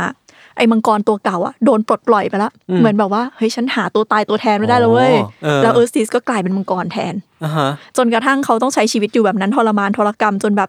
จนคิดได้อะว่าแบบเฮ้ยฉันจะยอมไม่เอาสมบัติพวกนี้ก็ได้เขาถึงได้กลับมาเป็นคนอีกรอบ อืม อันนี้ก็จะเป็นแบบเรื่องราวตำนานการกลายเป็นมังกร เออน่าสนใจอ่ะมันกลายเป็นว่าแบบเหมือนเป็นกุศโลบายนิดนึงปะไม่รู้อะคือแบบว่าถ้าเราโลภมากระวังกลายเป็นมังกรนะเหมือนคำขู่อย่างที่พี่วิวว่าเราจะเป็นปอบเป็นกระสืออะไรอย่างงี้ไหมแต่ในบริบทของตะวันตกคือ ระวังกลายเป็นมังกรนะ อย่าอย่าลบมากจะต้องกลายเป็น เออ มังกร แล้ว ซึ่ง ความทรมานแบบนี้คือการถูกฝังอยู่กับที่อ่ะ เหงาอะ เหงาอ่ะ ความเห โด งาน อะ โดนขังอยู่ตรงนั้น แล้วก็ เออ เออซีซี่ก็เหมือนแบบร้องผมร้องไห้พูดกับเพื่อนก็ไม่รู้เรื่อง ครับ มือก็จากที่แบบจับของได้ก็จับไม่ได้ กินอะไรก็กินไม่ได้อะไรเงี้ย เหงากว่ามูลคามิอีกนะเนี่ย โอ้โหซึ่ง อันเนี้ยน่าแปลกมากที่มัน ครั ค บ ล้ายๆกับทางตะวันออกเลย อือฮึ คือทางตะวันออกของเราอ่ะเราก็จะมีความแบบเฮ้ยถ้าเป็นคนโลภเราจะกลายเป็นสัตว์เฝ้าสมบัติเหมือนกัน อ่ะหรอ เคยได้ยินตำนานพวกปู่โสมเฝ้าทรัพย์ไหมคะ เออเคยได้ยินพี่ มันมีละครช่องเจ็ดด้วยนะ หรอ ชื่อว่า ใช่ ปู่สมเฝ้าทรัพย์ จริงเหรอชื่อนี้เลยเหรอ ชื่อนี้เลยเนาะ ซึ่งซึ่งเป็นที่มาที่ทำให้คำว่าปู่โสมเฝ้าทรัพย์เนี่ยดัง อืม คือจริงๆ เรามีเรื่องสัตว์เฝ้าสมบัติกันมานานแล้ว แต่เราแทบไม่เคยเรียกกันว่าปู่โสมเฝ้าทรัพย์เลย จน อืม กระทั่งละครเรื่องเนี้ยมา อืมอืม ถ้าเราไปดูพวกตำนานของไทยแต่ก่อน เราจะเห็นเยอะมากเลยที่เป็นแบบ ดูตามหนังสือพิมพ์ก็ได้หนังสือพิมพ์บางฉบับจะชอบบ่อยมากเลยแบบเจอสมบัติเจองูขนาดยักษ์ อืม เจอจระเข้เฝ้าอยู่ตรงนี้ไม่เลิก มันจะต้องมีทรัพย์สมบัติอะไรแน่ๆเลย เออ นี่แหละค่ะ ก็คล้ายๆกัน พวกนี้ อ่าฮะ ก็จะเป็นเรื่องเล่าที่แบบว่า เฮ้ย คนเราอ่ะ ถ้าโลภมากๆนะ ก็จะกลายเป็นสัตว์อ่ะเฝ้าสมบัติอยู่ตรงนั้น คุณละทิ้งไม่ได้ต่อให้ตายไปแล้วก็ไม่ยอมทิ้งสมบัติ เออ อย่างไอตำนานการเกิดธงกระถินนะเคยไปทำบุญแบบกระถินกันไหมคะ ไม่เคยครับ ไม่เคย ไม่เคยครับ เวลาที่เราไปทำกระถินนะมันจะชอบมีธงสองอันแปะอยู่ อันหนึ่งจะเป็นรูปจระเข้ อ่าฮะ แล้วคนก็จะงงว่าทำไมต้องมีจระเข้เป็นธงจระเข้นำกระบวนกระถิน สาเหตุอะมาจากที่ว่าเขาเล่ากันว่าสมัยก่อนเนี่ยมันมีเศรษฐีอยู่คนหนึ่ง อืม เป็นเศรษฐีที่ร่ำรวยมาก แล้วก็ห่วงสมบัติตัวเองมาก ส่วนเมียเนี่ยเป็นคนใจบุญสุนทานแบบอยากจะเอาตังค์ไปทำบุญผัวตบผัวแบบไม่ โอ้โหใจเย็นถ้าคุยกันดี เออแบบไม่เธอจะเอาตังค์ฉันไปทำบุญทำไม อ่า เอาไปให้ไอ้พวกพระไม่ได้เรื่อง อ่า เก็บไว้กับตัวดีกว่า อ่าอ่า ปรากฏว่าผัวก็ห่วงทรัพย์สมบัติมากกลัวเมียเอาไปทำบุญ ก็เลยขุดเอาไปขุด แล้วก็ฝังสมบัติไว้ อ่า ทุกวันก็จะเดินไปดูสมบัติของตัวเอง ๆอืมแบบ ชื่นช สม ม บัติฉันยังอยู่อุ้ยดี อืม จังเลย ฉันเป็นคนรวย ปรากฏว่าวันหนึ่งผัวตาย อืม ก็เลยจิตใจเนี่ยฝังอยู่กับสมบัตินั้น อ๋อ ก็เลยกลายเป็นจระเข้เฝ้าสมบัติไปซะอย่างนั้นเลย โอ้โหอันนี่คือเรื่องเล่า ใช่เป็นเรื่องเล่า เออ เป็นแบบตำนานที่มาของธงกระถิน อืม ซึ่งตอน อืม หลังอะเหมือนผัวก็ทรมานเป็นจระเข้กินอะไรไม่ได้อยู่ตรงนั้น จนต้องไปเข้าฝันเมียว่าแบบเออช่วยเอาตังค์ฉันไปทำบุญหน่อยเถอะ จะได้ปลดปล่อยฉันสักทีเนาะ ใช่แล้วก็ ไม่เอาแล้วก็ได้เนาะ แต่ว่าฉันอะไปทำบุญด้วยไม่ได้ เพราะว่าฉันว่ายน้ำไปไม่ถึงวัด อืม เอารูปฉันไปทำเป็นธงปักอยู่หน้า อ๋อ แบบกองกระถินแล้วก็ไปหน่อยสิ เออ มันมีที่มาเนาะ ตาม ใช่ ตามนานในไทยอ่ะมันมีหลายเรื่องที่คนกลายเป็นสัตว์เยอะเหมือนกันเนาะ ใช่ ตัว ค่ะ ที่เราลืมลืมไปป้าบูทองอ่ะ อ่ะเออว่ะ อืม ใช่ไหม เออปลาบูทอง ที่ไม่รู้สักใครสักคนในเรื่องที่แบบตายไปแล้วกลายเป็น แม่แม่นางเอก แม่นางเอกแล้วมีคนอื่นตายอีกแล้วเป็นเป็นอะไรไม่รู้อ่ะ คือจริงๆปลาบูทองเนี่ยมีคนเดียวค่ะที่ตาย ใช่ไหม เป็นเรื่อง แม่ ที่แปลกใจมาก อ่า และชื่อภาษาเขมรของเรื่องปลาบูทองเนี่ย อ่า เป็นชื่อที่แปลมาแล้วตรงตัวกับเนื้อเรื่องที่สุดเลย นั่นก็คือ คือเรื่องมันชื่อว่ามรดามาดา แปลว่าแม่ตาย ชัดเจนมาก คือเรื่องเนี้ย เออ เป็นเรื่องที่มีแม่ตายสามครั้งในเรื่องเดียว โอ้โห คือแม่ตายไปเป็นปลาบูปลาบู อ่าฮะ ตายไปเป็นต้นไม้แล้ว เออ ต้นไม้ ใช่ ตายอีกรอบ โอ้โห ใช่ใช่ ซับซ้อน ใช่ แล้วคือเขาตั้งชื่อได้แบบอ่ะกูไม่ต้องดูแล้ว คือรู้เลยว่าอ่ะในใน ชื่อ เรื่อง ก็ เนี้ยสปชื่อก็ส ม่ ปอย ตา แล้ว เออ สปอยไหนชื่อ เออ ใช่ เออเออเออ แต่ไอ้ไทยดีนะไทยไม่สปอยขนาดนั้น ปลาบูท ใช่ อง ปลาบูทองปลาบูทอง มีแบบมีความแบบลึกลับซ่อนเงื่อนนิดนึง ใช่ ปลาบูทองคืออะไรวะ ค่ะ ครับ อย่างไรก็ตามเรากลับมาที่เรื่อง ครับ สัตว์เฝ้า โอเค สมบัติของเรากันต่อ ได้ครับ นั่นแหละค่ะ เอาเป็นว่าส่วนใหญ่เนี่ย มันก็จะมีความแตกต่างกันอย่างนี้แหละ เรื่องราวของคนไทยที่เป็นสัตว์เฝ้าสมบัติอ่ะจะเหมือนเหมือนๆกันอ่ะจะเป็นแบบคนที่ห่วงทรัพย์สมบัติ อืม แล้วก็ อืม ตายไปเฝ้าอยู่ตรงนั้น หรืออีกอีกก้อนหนึ่งที่ใหญ่มากๆเลย คือพวกที่กรุงแตกครั้งที่สอง อืม แล้วมีการแบบฆ่าคนแล้วให้วิญญาณเขาว่าเฝ้าอยู่ตรงนั้น อ๋ออ อารมณ์คล้ายๆคุณอุบล อ่าอ่ จากเรื่องพิศวาสเอาเป็นว่ามันก็จะเป็นอย่างนี้แหละ แต่ว่าจากทั้งหมดเนี่ยที่เราเล่ามา วิวอะไปนั่งวิเคราะห์มาว่า เฮ้ย แล้วสัตว์เฝ้าสมบัติของตะวันออกกับตะวันตกอ่ะ มันเหมือนหรือมันต่างกันยังไง อืมอืม สิ่งที่น่าสนใจมากก็คือ ความรู้สึกของคนต่อสัตว์เฝ้าสมบัติอ่ะ ครับ ไม่เหมือนกัน อ่า คือในชาติตะวันตกอ่ะ เราจะมองว่า เฮ้ย ไอสัตว์เฝ้าสมบัติเนี่ย มันเป็นตัวน่ารังเกียจ เป็นตัวที่แบบชั่วร้ายที่เราจะต้องฆ่ามันเพื่อแย่งสมบัติมาให้ได้ ใช่ไหม อืม เหมือนที่เมื่อกี้บอกว่าเวลาเล่นเกมจะต้องแบบ อ่า ต้องฆ่ามัน ต้ ต้อ อง ง มีการ ฆ่ามัน สู้รบ อืมสู้รบแบบประลองปัญญาหรือหลอกล่อมันหรือทำอะไรก็ได้เพื่อแย่งสมบัติมา ในขณะที่ตะวันออกอ่ะแปลกมาก อืม คือตะวันออกอ่ะเราไม่ได้มองว่าสัตว์เฝ้าสมบัติเป็นอะไรที่เราต้องฆ่าต้องไปทรมาน ซึ่งถ้าใครไปฆ่าไปทรมานก็จะซวยหนักกว่าเดิม อืมอืม สิ่งที่เราจะต้องทำคือเราต้องขอร้องเขา อ่า ดี เก็ตละๆแล้ว เก็ตละพอ เฮ้ย เก็ตมูลละ ขอได้ไหมขอ เออ ขอสมบัตินี้หน่อยเถอะ หรือมันก็ต้องทำพิธีบางอย่าง ใช่ เพื่อเพื่อขอขมาขอร้องอย่างที่ แบ พี่ บ พิวว่า เฮ้ยขอเอาไปใช้หน่อยนะ เออเออ หรือหนักกว่านั้นก็คือบางทีอ่ะเขาเอามาให้เองเลย ถ้าเราทำอะไรบางอย่างถูกใจหรือเปล่า ใช่ อ แบบ ย่างนี้เนาะ เอ้ยเราดูเป็นคนดีเดินเฉียดเฉียดๆผ่านไปอ่ะเอาสมบัติให้แต่ว่าช่วยเจียดไปทำบุญให้ฉันหน่อยแล้วกันนะ น่าสนใจดีเหมือนเหมือนฝั่งเราอ่ะมันมีความประนีประนอม อืม ใช่ กับ อืม สิ่งตรงนั้นมากกว่าฝั่ง ตะวันตก ตะวันตก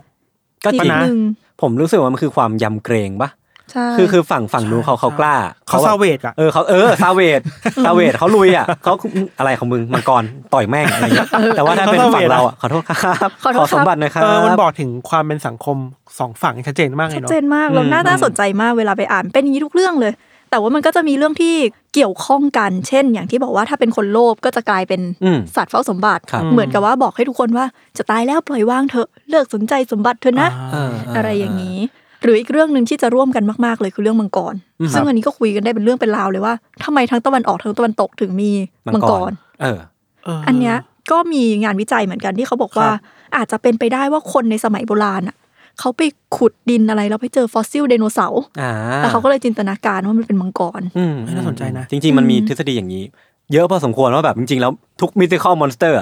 มันเบสออนฟอสซิลที่ที่คนในสมัยสมัยก่อนไปเจออะแล้วก็ อ่า แบบใช้จินตนาการเติมเต็มสิ่งที่มันขาดหายจนกลายเป็นสัตว์ประหลาดในตำนาน อืม อ๋อเฮ้ยเอ้ยเพิ่งรู้ทฤษฎีนี้หมายถึงว่า ถ้าสมมติยุคเนี้ยเราไปเจอโครงกระดูกของอะไรบางอย่างที่หลัง ใญ่ๆ บ้านเรา อ่ะ อ่า ก็จะไม่รู้ว่าคืออะไรก็จะคิดว่าฮะ ก็เป็นตัวตัวในอดีต ตัวในอดีต เป็นซากสัตว์ ใช่ ใน ไหม อดีต ส่งตัว DNA เออ แต่ว่าสมัยก่อนเขาไม่รู้จักไดโนเสาร์อะ อืม เขาเกิดทันแค่แมมมอสเขาก็จะจินตนาการแบบเจอไอ้ไดโนเสาร์มีปีกก็อุ้ยนี่กริฟฟินแน่ๆเลยเจอแค่ปีก เออใช่ใช่ อะไรเงี้ย เห รือว่า ซึ่งมันจะเป็นไดโนเสาร์พันธุ์อะไรบางอย่างที่มันบินได้ ก็เป็นได้ ก็เป็นได้ใช่ไหม ใช่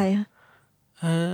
เหมือนมันเคยเราบ้านเราเคยมีตำนานเรื่องพญานาคอะ อืม อ่า ใช่ไหม รอยพญานาค รอยพญานาคแต่อันนั้นมันก็มันกันทีมันหลายอย่างก็เฟกแหละ เออจริง แต่เจษดาบอกว่านี่ไงฉันบอกแก แล้ว เออ แต่ว่ามันเคยมีคลิปอันหนึ่งไม่รู้สองคนเคยดูที่มันดังมากในเมื่อก่อนที่แบบ ถือพญานาคป่ะเอ้อันนั้น ด้วยแล้วก็ เออ คลิปที่อยู่ในแม่น้ำโขงมันนะ อืม อ่า แล้วแบบเหมือนมีรอยอะไรบางอย่างที่ขึ้นมาอะร จำไม่ เงี้ย ได้แฮะ แต่มีคนเคยมาอธิบายแล้วมันไม่ใช่หรอกมันคือสัตว์แหละ อืม ขอนไม้อะไรบางอย่างอะไร คล้ายๆกับที่คนเราชอบเจอในทะเลที่เป็นปลาริบบินที่เป็นปลาตัวยาวๆ ออฟฟิที่มันเป็ ศ น ออฟฟิศ อ ใช่ อไหกม ออฟฟิศใช่ไหมคะที่มันเป็นเขาเรียกว่าอะไรสัตว์น้ำลึกที่มันจะขึ้นมาเวลามีแผ่นดินไหวอะ อ่าใช่บ คนเราก็เลยไป ใช่ จินตนาการว่าอ๋อแผ่นดินไหวมันเกี่ยวกับงูยักษ์ที่อยู่ อ่า ใต้โลกอะไรอย่างเงี้ย เออ ซึ่ง จริๆ มันก็ เชื่อมโยงหมดเลยเนาะพี่ ใช่หลายชาติเชื่อเหมือนกันมากเลย อืมอืมอืมม อ๋อคือ ถ้าเป็นอย่างนี้คือ สมมติถ้าเราเชื่อเรื่องพญานาคเราคิดว่าเป็นพญานาค แต่จะมีคนมาบอกเราว่านี่ไม่ใช่พญานาคนี่คือปลา อืม แล้วจะมีคนบอกนี่ไม่ใช่ปลาธรรมดาข้างล่างมันมีปลาใหญ่กว่านั้นอีก เออเออเยอะไปแยะไปหมดอ่ะ มัน ใช่ ขุดไปเรื่อยๆขุดไปเรื่อยๆเนาะ แต่ เออ เราคิดว่าเพราะเพราะความไม่รู้ของคนเรามั้งนะมันเลยเติมแต่งจินตนาการไปได้ ใช่ มากเรื่อยๆ ซึ่งมันก็ไม่ใช่ข้อผิดสักทีเดียวนะเพราะว่ามันก็สนุกดี การที่เรามีเรื่องราวเกี่ยวกับสัตว์ประหลาดต่างๆ มันก็สนุกดี ใช่มันสนุกนะ อืม มันก็คล้ายๆกับไอ้มนุษย์หมาป่าเมื่อกี้ อืม มันก็กลายเป็นแบบโอ้โห ถ้าเราไม่มีความเชื่อผิดๆแบบนี้ สมัยปัจจุบันนี้เราอ่านแฮร์รี่พอตเตอร์เราคงไม่สนุกเพราะมันก็ อืม คงไม่มีแม่มด ไม่มีมนุษย์หมาป่า ก็จริง ไม่มี เออแต่ก็ต้อง จะไม่มีรูแปลง อ่ะ เอ้ยแต่ก็ต้องแต่ก็ต้องยอมรับนะพี่ว่าแบบการที่เราเชื่อในมนุษย์หมาป่ามันทำให้ต้องมีคน sacrifice ก็จ ใน ริง สิ่งนี้อะก็ต้องให้ความเคารพในสิ่งนี้ด้วยว่าเออจริงๆมันก็ ในใน น่าเศร้า แง่หนึ่งมัน เหมือนกัน สนุกแต่ในแง่หนึ่งคือเฮ้ยมันมีคนที่ต้องเสีย เสี ชี ย วิต หาย เพราะ อะอืม เพราะความเชื่อแบบนี้ด้วย ใช่ใช่ใช่ ก็เป็นเรื่องน่าเศร้า ครับ ค่ะ ประ ก็ มาณนี้ เรื่องราวที่เตรียมมาก็เป็นประมาณนี้ค่ะ สนุกมากครับตบมือ ขอบคุ เนี่ย ณค่ะ วิวมีอะไรรองรับมากกว่าเราสองคนอีก อ่าใช่ ใช่ นี่ขนาดเขาไม่มีสคริปต์ ผมอายเลยครับ โอเคครับก็พี่วิวก็เราจบแล้ว พี่ธันก็เราจบแล้วก็มาตามผมแล้วกัน ถ้าพูดถึงตัวประหลาดในตำนานที่แบบคนรู้จักมากที่สุดอ่ะคือเรื่องที่ผมหยิบมาวันเนี้ยคือค่อนข้างมั่นใจมากว่าแบบทุกคนพอพูดชื่อออกมาแล้วปุ๊บอ๋อเลยอะ อ๋อ ยัง อ๋อ โอเคครับ ก็มันมันใบอีกนิดนึงคือมันถูกนำไปสร้างเป็นตัวละครในมาเวลด้วย อยู่ใน X-Men อืม เดาถูกแล้วแหละ ก็คือ มัน ยักษ์รู้ง ตา ยื เดี ด ยว มันรู้ยังยืด ไม่ใช่ อันนั้นแฟนตาซีโฟร์ป่ะเนี่ย คือยักษ์ตาเดียวที่รู้จักกันในนามไซคลอปส์เนี่ยนะครับ อ่ะพี่ทัน พี่ทันพี่วิวลองลองอธิบายภาพไซคลอปที่ที่อยู่ในจินตนาการให้ฟังหน่อยสิ ก็ตาเดียวไง เป็นตัวใหญ่ๆ สี อ่า เทาๆนุ่งผ้าเขียวๆ ถือกระบองอันนึง เฮ้ยต้องผ้าเขียวๆด้วยเหรอ ไม่รู้ในการ์ตูนแต่ก่อนมัน เอ ชอบ อ วาด ใช่ อย่าง ใช่ นั้น ใช่ นะ มีผ้าเตี่ยวใช่ไหมมีผ้าเตี่ยว ใช่ ผ้าสีเขียวอ่ะพี่ทันพี่ทันเป็นไง ก็ตาเดียว เอาให้มากกว่านี้นะดิ ตัวสีแดง ให้มันสมเกียรติพิธีกรยูซีหน่อยๆมีมีตาเดียวตัวสีแดงๆใช่ป่ะ อ่ะ บินบินได้ บินได้ด้วยเหรอ เออ ทำไมบินได้อ่ะ มันที่อยู่ในอวกาศอะไรเงี้ย เดี๋ยวนะ เดี๋ยวนะ อันนี้ตัวอะไรนะ โอเค โอเค ผมรู้สึกว่าพี่วิวเชื่อใจได้กับพี่ทันเยอะเลยนะ โอเคครับ ก็เดี๋ยวผมจะเล่าเล่าเล่าเรื่องของไซคลอปส์กันนะครับในวันนี้ คือไซคลอปส์เนี่ยมันมีรากศัพท์มาจากภาษากรีก ที่แปลว่า round eyes หรือว่า circle eyes ก็คือตากลมนี่แหละ ก็คือค่อนข้างตรงไปตรงมานะว่ามันเป็นปีศาจหรือว่าเป็นสัตว์ประหลาดที่ที่มีภาพจำเกี่ยวกับตา เพราะมันค่อนข้างจะโดดเด่นมากๆว่ามีตาเดียว แล้วก็เป็นยักษ์ตาเดียวที่คนจดจำกันนะครับ คือ คุณลักษณะหรือว่าลักษณะภายนอกของมันเบื้องต้นเนี่ยมันคือเป็นยักษ์ร่างใหญ่มากๆ แล้วก็มีตาเดียวแล้วก็มีพละกำลังที่มหาศาลมากๆ แล้วก็เนี่ยคือลักษณะรูปร่างของไซคลอปส์นะครับ แต่ว่าจริงๆ แล้วอ่ะเรื่องราวของไซคลอปส์เนี่ยที่มันอยู่ในนิยายหรือว่าอยู่ในตำนานปรำปราเนี่ยมันค่อนข้างที่จะแตกต่างกันออกไป เพราะว่ามันอยู่ในหลายเรื่องเล่าเนาะแต่ว่ามันจะอยู่ในช่วงช่วงๆเดียวกันก็คือประมาณ 700 BC หรือว่า 700 ปีก่อนคริสตกาลเพราะว่ามันมันคือยุคของโฮเมอร์คือยุคของเฮซิโอดซึ่งซึ่งจริงๆผมก็ไม่ได้มีความรู้เรื่องนี้เยอะมากเนาะเพราะว่าไม่ได้เก่งเรื่องนี้ เพราะฉะนั้นถ้าถ้าใครมีความรู้ก็สามารถมาแชร์กันได้นะครับพี่วิวด้วยนะครับ ในเวอร์ชันแรกที่อยากพูดถึงเนี่ยครับคือไซคลอปเนี่ยถูกเขียนไว้ในหนังสือของเฮซิโอดที่ชื่อว่าทีออโกนีคือมันเขียนไว้ตั้งแต่ยุคกรีกโบราณประมาณ 700 BC อย่างที่ผมได้เล่าไปเมื่อกี้เนี่ยแหละ คือในเรื่องของเฮซิโอดนะครับไซคลอปเนี่ยจะมีทั้งหมด 3 ตัว 3 พี่น้อง ชื่อว่าบรอนทีสสเตอริโอพีสแล้วก็อาร์จีสซึ่งทั้ง3นะครับเป็นลูกของยูเรนัสแล้วก็ไกอาซึ่งก็เป็นตัวละครที่แบบทุกคนรู้จักในตำนานกรีกอะเนาะแล้วก็เป็นเหมือนเป็นยุคแรกๆก่อนก่อนโอลิมเปียนก่อนอีกอะออ เป็นพ่อแม่ค่ะ ใช่ใช่ใช่ คือการเป็นลูกของทั้งคู่เนี่ยครับทำให้พวกเขาเนี่ยเป็นพี่น้องกับพวกยักษ์ไททันส์แล้วก็พวกยักษ์ร้อยแขนน่ะ คือเป็นลูกของไกอาก็ก็เลยกลายเป็นพวกเนี้ยเนาะ เป็นเป็นพวกยักษ์ เป็นพวกไททันนะครับ พวกเขาเนี่ยเป็นยักษ์ที่มีตาเดียวกลางหน้าผาก แล้วก็ตาเนี่ยมันจะอยู่ในที่ที่มันผิดแปลกจากพี่น้องคนอื่น คือพี่น้องคนอื่นเขามีสองตาเนาะ อันนี้ก็ไปอยู่กลางหน้าผากเฉยๆเลย แล้วก็พวกพวกเนี้ยนะครับ พวกไซคลอปเนี่ยแข็งแรง แล้วก็มีลักษณะนิสัยที่แบบดื้อด้าน แล้วก็มีอารมณ์ที่ฉุนเฉียวรุนแรง โดยภาพรวมแล้วเนี่ย พวกเขาเนี่ยครับเป็นสัญลักษณ์ของพละกำลังแล้วก็ความแข็งแรงที่แบบเหนือมนุษย์มนา แล้วก็แข็งแรงกว่าไททันทั่วไปด้วยซ้ำอะไรเงี้ยครับ แล้วก็มีทักษะในการก่อสร้างทำงานคราฟต์คือถ้าอยู่ในสมัยเนี้ยคือเป็นสถาปนิก หรือว่าเป็นแบบพวกนักออกแบบดีไซเนอร์อะแล้วก็มีความสามารถในการทำอาวุธชั้นเลิศเลย อืม แต่ว่าชะตาของพวกเขาแล้วก็พี่น้องเนี่ยก็คือเหล่าไททันเนี่ยครับไม่ค่อยจะดีเท่าไหร่ คือยูเรนัสเนี่ยพ่อของพวกเขาเนี่ยไม่ชอบเหล่าไททันคือเป็นลูกในบังเกิดเกล้าวนะคือไม่ชอบด้วยสาเหตุบางอย่าง อาจจะด้วยความน่ากลัวหรือว่าเรื่องของพละกำลังที่มันอาจจะมากเกินที่เขาอาจจะรู้สึกว่าคุมไม่อยู่หรือเปล่า ก็เลยส่งพวกพี่น้องเหล่าเนี้ยไปอยู่ในทาทารัสหรือว่าเป็นโลกชั้นใต้ดินเป็นอันเดอร์เวิลด์นะครับ แล้วก็ไททันแล้วก็ไซคลอปรวมถึงพวกเฮกาทอนทิซีเรสเนี่ยหรือว่ายักษ์ร้อยแขนเนี่ยก็ถูกขังไว้ในโลกใต้ดินนี่แหละ คือจริง ๆ แล้วอะค่ะเอ่ออูรานอสหรือว่ายูเรนัสเนี่ย อืม เขากลัวอย่างเดียวเลย อืม เขากลัวลูกมันยึดอำนาจ อ่า เขาก็เลย อ่า ทำยังไงก็ได้ให้กำจัดลูกไปให้หมดเลย โดยการ อืม โยนทุกคนลงทาทารัส อ่าอ่าจริงๆคือคือ ก็กลัวลูกแหละก็เลยแบบ ใช่ เอ้ยไม่ไม่ต้องมาอยู่ตรงนี้แล้วกันเนาะจริง ๆ แล้วอันนี้พี่บิวเสริมได้นะว่าทาทารัสมันน่ากลัวยังไงบ้างอะ ทาทารัสมันเป็นเอ่อเขาเรียกว่าอะไรอะเป็นนรกมืดอะค่ะ อ่า เป็นแบบเหมือน อ่า หุบเขาลึกลับที่มืดสนิทไม่มีแสงสว่าง อือฮึ สักนิดเดียวเลย เพราะฉะนั้นพอตกลงไปในหลุมทาทารัสมันคือแบบความว่างเปล่า มันคือแบบ อืม ไม่ วางๆเนาะ เวิงวางว่างเปล่า เออแล้วก็แบบแทบจะไม่มีโอกาสกลับมาได้ด้วยซ้ำเลย ใช่ รู้ปะอือฮึคือการการทำเช่นเนี้ยครับการที่ขังลูกๆเอาไว้เนี่ยทำให้ไกอาโกรธ เพราะว่าจริงๆก็ก็ก็เป็นลูกอะเนาะก็คลอดออก ก็ มา แม่ นะเอออ ม แล้วก็สนับสนุนลูกๆเนี่ยให้ทำการต่อต้านพ่อหรือว่าลุกฮือขึ้นมาต่อต้านพ่อที่ชื่อว่ายูเรนัสเนี่ยแหละครับ แล้วก็ไกอาเนี่ยก็ได้ให้เคียวเคียวหนึ่งเล่มหนึ่งเขาเรียกว่าด้ามหนึ่งหรือว่าอะไรไม่รู้จริงๆไม่เป็นไร เล่มหนึ่ง เล่มอืม ค่ะ ให้เคียวเนี่ยกับโครนัสจริงๆ มันอ่านว่าโครนอสก็ได้ โค นะ รนอสค่ะ เอ่าก็คือให้ให้เคียวเล่มหนึ่งกับโครนัสเนี่ยซึ่งเป็นหนึ่งในไททันก็คือหนึ่งในลูกของของไกอาแล้วก็ยูเรนัสเนี่ยแหละครับแล้วก็โครนัสเนี่ยหรือว่าโครนอสเนี่ยก็สามารถตัดอวัยวะเพศของยูเรนัสได้ แล้วก็ขึ้นชิงบัลลังก์มาครองแทน แล้วก็เป็นผู้ปกครองโลกนี้อีกทีหนึ่ง มันคือการสู้กันเพื่ออำนาจ เออ การ ชิง ปก อำ คร นาจ องเลยเนาะ เออเออ ซึ่งความพีคเนี่ยคือตอนที่ตัดเนี่ยเนี่ยไกอาช่วยด้วยนะคะ เหรอครับ คือไกอามีความยั่วแบบยั่ว อ๋อ อูรานอสเอามาให้บอกว่า เอ้ยเดี๋ยวตอนที่มันอ่อนแอที่สุดอะคือตอนที่นี่แหละ อ่าโเค ร่วมมือกัน เต อะไรอย่างเงี้ เก็ตยใช่ ล้ว แบบ เออ ฉันยั่ว เออ ให้แล้วระหว่างนั้นก็เลยแบบชุบ เออ แล้วก็กลายมาเป็นอย่างนี้ก็คืออ ม โครนัสก็คือขึ้นมาครองบัลลังก์แทน แล้วก็เหตุการณ์เนี้ยครับทำให้เหล่าไซคลอปส์เนี่ยก็ถูกปลดปล่อยออกมาจากทาทารัส แต่ว่าก็ถูกขังกลับเข้าไปใหม่ไว้ยพี่ เพราะว่าความเกรงกลัวในพลังของเขาอย่างที่บอกไปว่าเขามีพละกำลัง แล้วก็มีความสามารถในการ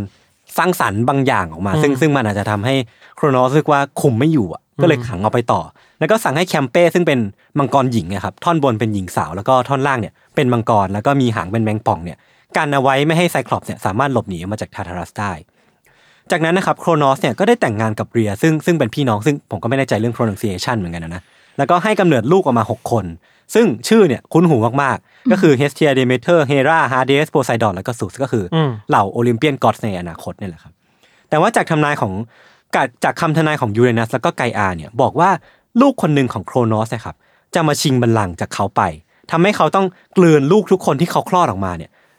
เข้ามาในท้องทุกคนเลย เ ก็คือลูกห้าคนก่อนหน้าซูสเนี่ยซึ่งเป็นลูกคนสุดท้องนะครับถูกโครนอสเนี่ยกลืนเข้าไปในท้องหมดแล้วอะแต่ว่าเรียเนี่ยขอร้องยูเรนัสแล้วก็ไกอาซึ่งเป็นศักดิ์คือเป็นปู่กับย่าเนาะ ใช่ใช่ เออให้ช่วยปกป้องซูสซึ่งเป็นหลานคนสุดท้องอะเพราะว่าเหมือนเหมือนรับไม่ไหวแล้วอะมันโดนกินไปหมดเลยอะ จากนั้นซูสครับก็ถูกส่งไปที่ห่างไกลเพื่อเพื่อให้เติบโตขึ้นมา แล้วก็เรียเนี่ยก็เอาหินห่อด้วยผ้า ให้โครโนสเนี่ยกลืนลงไปแทน เพื่อเพื่อเพื่อเป็นการหลอกว่าซูสเนี่ยโดนกลืนไปแล้วนะ ต่อมาครับซูสในวันที่วัยที่ยังไม่โตเนี่ยก็กลับมาใช้ทริคบางอย่างของไกอาซึ่งซึ่งเป็นการร่วมมือกันเนาะทำให้โครโนสเนี่ยขายพี่น้องทั้งห้าของเขาออกมา แล้วก็จากนั้นก็ทำการปล่อยไซคลอปส์แล้วก็ยักษ์ร้อยมือออกมา แล้วก็จากนั้นสงครามระหว่างไททันแล้วก็โอลิมเปียนกอสเนี่ยครับที่กินเวลาเป็น 10 ปีเนี่ยชื่อว่าไททันโนมาคีเนี่ยก็เริ่มต้นขึ้น ซึ่งจริงๆก็ไปสามารถหาข้อมูลอ่านต่อกันได้จริงๆผมข้ามรายละเอียด แล้วก็ตัวผมเองก็ไม่ได้มีความรู้เรื่องนี้มากพอสมควรด้วยเหมือนกัน ก็สามารถไปฟังได้ที่ช่อง Point of View อัน นะ น่ะ คะ โอ มี เค ความ ครับ โฆษณาแทรก จริงๆผมต้องไปฟังต่อเหมือนกัน เราว่าถ้าอยากอินจริงๆอ่ะต้องไปเล่นเกมเว้ย เกมอะไรอ่ะ God of God War War เออ ใช่ใช่ เออเออ คือเราแบบไม่เคยรู้มาก่อนเลยนะ อ่ะฮะ มารู้จากกอล์ฟบอลนี่แหละ อ้าวเหรอ คือแบบฮ่าอย่างนี้เหรอ เออ เฮ้ยมันขนาดนี้เลยมันมีการฆ่าลูกฆ่าพ่อขนาดนี้เลยเหรออะไร เออ เงี้ย มันแบบไอ้นี่เขาเรียกว่าอะไรวะเออ ปิดตุกคาด ปีดูคาด ผมกำลังนึกถึงละครซีรีส์จีนละละครซีรีส์จีนอะ ไม่รู้ ที่ที่เลือดคนคนจาง อ๋อเออ โอ้ อย่างนั้นน่ะเออ เออเออ เรารู้จัก เออเออ กอล์ฟบอลนี่แหละ เออ คือในสงครามเนี้ยครับไซคลอสพอพอถูกปล่อยออกมาเนาะเขาก็เลือกอยู่ข้างเดียวกับคนที่ปล่อยเขาออกมาคือซูสเนี่ยแหลงแล้วก็ใช้ความสามารถพิเศษในการทำอาวุธสงครามให้กับเหล่าเทพ จนทำให้พวกเขาเนี่ยชนะสงครามด้วย อาวุธที่ไซคลอปสร้างเนี่ยก็คืออัศนียบาตหรือว่าทันเดอร์โบที่ที่ซูสใช้ในการผ่าลงไปแล้วก็ทำร้ายพวกพวกไททันต่างๆนะครับแล้วก็สร้างตรีศูนย์ไทรเดนให้โพไซดอนแล้วก็หมวกที่ใส่แล้วก็ล่องหนของฮาเดสด้วย คือจริงๆ แล้วมันจะมีดีเทลอย่างเช่นว่าตัวอาร์จีสเนี่ยใส่ความสว่างบรอนทีใส่สายฟ้าสเตอริโอพีใส่ฟ้าผ่าลงไป เพื่อมันประกอบมาเป็นทันเดอร์โบเนาะจริงๆก็น่าสนใจดีนะครับ ครับ แล้วก็ทั้งหมดทั้งมวลก็คือทำให้เหล่าเทพเนี่ยด้วยการนำของซูสก็สามารถเอาชนะไททันส์ไปได้ หลังจากนั้นนะครับซูสก็ได้ครองบัลลังก์แล้วก็ไซคลอปส์ก็ทำงานที่ตัวเองถนัดต่อไปก็คือ สร้างสารอาวุธ หรือว่าคิดยุทโธปกรณ์ต่างๆออกมาเรื่อยๆ หรือแม้กระทั่งสร้างอนุสรณ์ต่างๆทั่วกรีกแล้วก็สร้างสิ่งก่อสร้างมากมาย แต่ว่าชะตาสุดท้ายของเหล่าไซคลอปในเรื่องราวของเฮซิโอดเนี่ยก็คือถูกเหล่าโอลิมเปียนฆ่า ก็คืออาร์จีสเนี่ยถูกฆ่าโดยเฮอร์มีสระหว่างปกป้องไอโอจากซุสจากจากราคะบางอย่าง ซึ่งอันนี้ผมก็ไม่ไม่แน่ใจเรื่องรายละเอียดเหมือนกันนะครับ ส่วนอีก 2 ตนเนี่ยถูกอพอลโลฆ่า เพื่อแก้แค้นให้กับการตายของลูกชาย ซึ่งชื่อว่าแอสคลิเปียสพี่ทันคุณชื่อไหมหรือมันไม่มีในกอดอวอ อาจจะมีจำไม่ได้ เออ คือเขาเนี่ยแอสคลีเพียสเนี่ยถูกซุสใช้ทันเดอร์โบฆ่า